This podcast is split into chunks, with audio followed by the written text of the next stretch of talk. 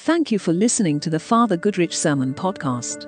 If you aren't subscribed, take a moment to subscribe now. We hope these sermons will give you insight and inspiration for wherever you are on your journey of faith. Now, this episode's message.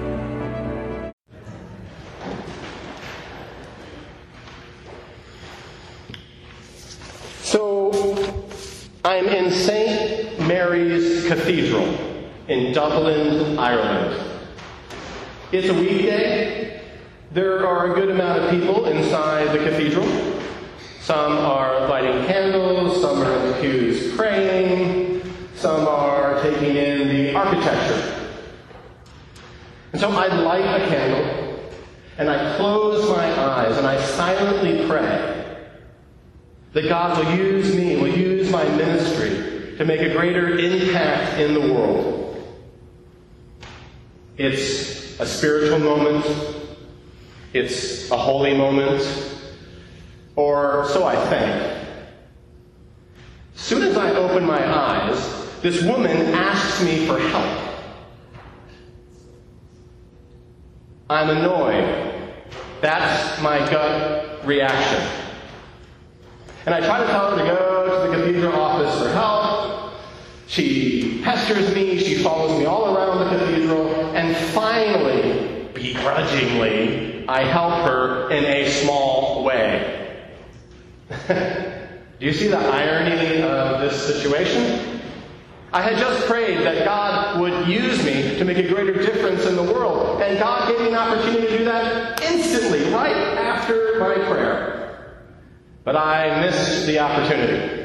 I struck out at the place of neighborly love. I missed my chance to be a good Samaritan. Jesus' earthly preaching ministry over the centuries has hit several hit singles on the pulpit charts. But the parable of the Good Samaritan might just be Jesus' number one hit single. The most preached about, most listened to, the most life changing teaching of his entire ministry. I mean, we're talking mega multi platinum folks. Due respect to Taylor Swift. A tip of the hat to Elvis Presley. Thank you. Thank you very much.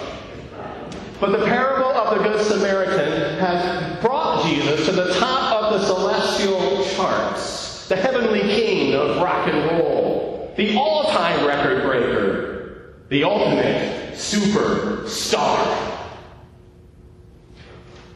But why? Why? This parable bothers me. It annoys me. It humiliates me. Now, I really sympathize with the lawyer in. And by lawyer, it does not mean objection, Your Honor. It means a lawyer of religious law, an expert in the religious law of first century Israel, which was based on the Torah, the first five books of the Bible. And so, this lawyer, who I sympathize with quite a bit, asks Jesus a question to this effect How do I live my earthly life in order to inherit eternal life? Does Jesus answer the guy's question? No. He tosses it back to the Torah expert and says, Well, what do you think? And the expert answers in this way Luke 10 27. Perhaps you've heard these words before. You shall love the Lord your God with all your heart and with all your soul and with all your strength and all your mind, and your neighbor as yourself. Luke 10 27. Does Jesus like this answer? I mean, the lawyer is only quoting the Old Testament. Does Jesus like the answer? Yes, he does. He gives a thumbs up. He approves. He says, You have given the right answer. Do this, and you will live. Now, this lawyer is a smart guy. A smart guy. He understands that this great commandment to love will have big implications for how he lives his daily life. This lawyer understands that this great commandment to love means that to truly worship God, he has to love people. And to truly love people, he has to love God. The Lord understands that this great commandment to love means that he's going to have to go out of his way. He's going to have to be willing to be inconvenienced sometime for his neighbor, to love his neighbor. And so, quite logically, maybe with a little anxiety, he wants to know who is my neighbor? Have you figured this out for yourself? Have you defined for you who your neighbor is? And not just when you're sitting here in church, but when you're sitting at home, when you're sitting at work, when you're sitting with your friends, when you're sitting scrolling social media, when you're sitting watching the television. Who is your neighbor? While you're thinking about that, we'll pause for a little joke. And I want to stress the word little. So Al talking to Tammy at the bar. And Tammy says, You know, I'm just not looking to be involved with one particular guy right now, Al. And Al says, Well, Tammy, lucky for you. I'm not particularly known for being particular. Yeah, you gotta, gotta let that sink in for a little bit. I am not particularly known for telling good jokes. So let's move on from the bar and get back to our neighbor along the side of the road. What particularly bothers me about this parable is not how Jesus crushes ethnic and spiritual stereotypes. It's not how Jesus establishes mercy as the basis of living a life um, derived from God's law. And the fact that Samaritans and Jews didn't get along in the first century, and that Jesus makes the outsider, the foreigner, the Samaritan, the hero of the story, that doesn't bother me. In fact, all of that stuff sounds to me like good news. If it sounds like good news to you, raise your hand. All that stuff sounds like good news to me. What bothers me about this parable is Levites and the priests.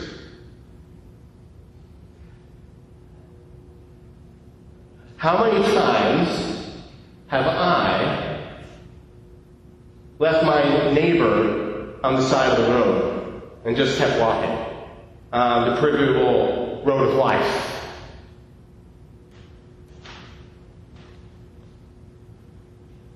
How about you?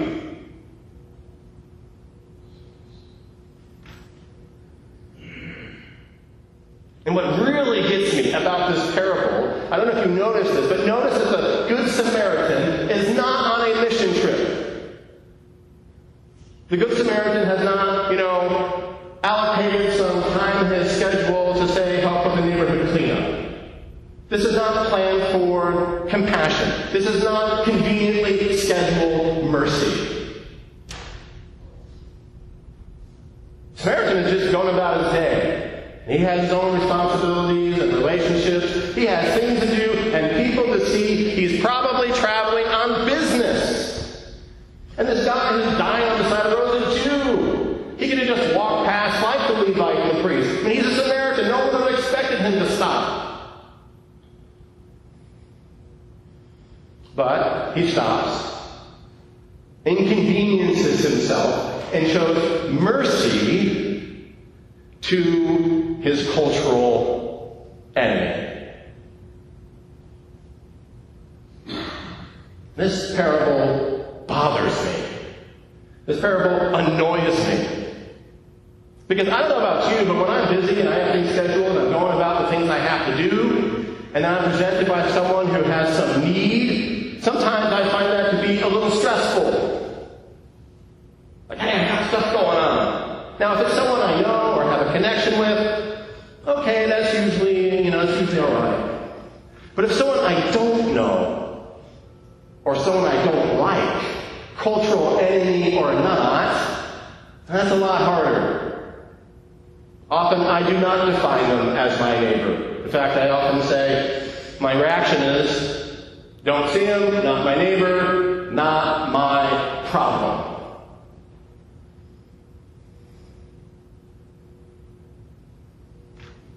This parable humiliates me.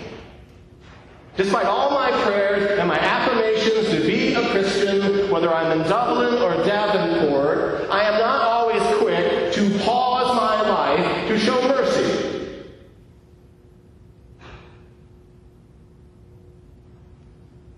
Am I the only person with this struggle? Anybody else? See a few brave hands. So what does it mean if we struggle with this? pausing our life in the midst of the hecticness, in the midst of the commitment to show mercy. What does it mean if we struggle with it? It means we need more of God's grace and power and spirit filling us. And that's one of the things that happens when we come to the altar, when we receive Holy Communion. There's a grace, there's a power and a strength. And thankfully we worship a merciful God.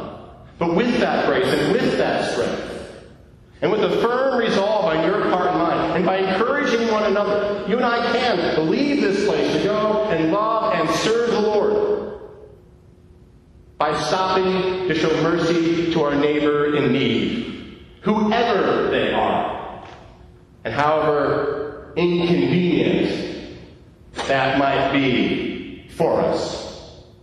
That's Christianity. That's Christianity. Right there. Stop down the road of life to help someone in need. The parable of the Good Samaritan might just be Jesus' all-time number one hit single. So live its lyrics in your daily life. As Jesus said,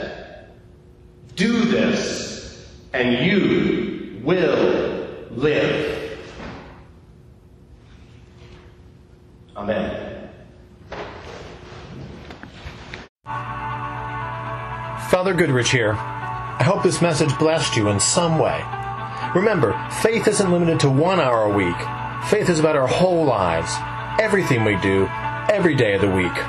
So, live well.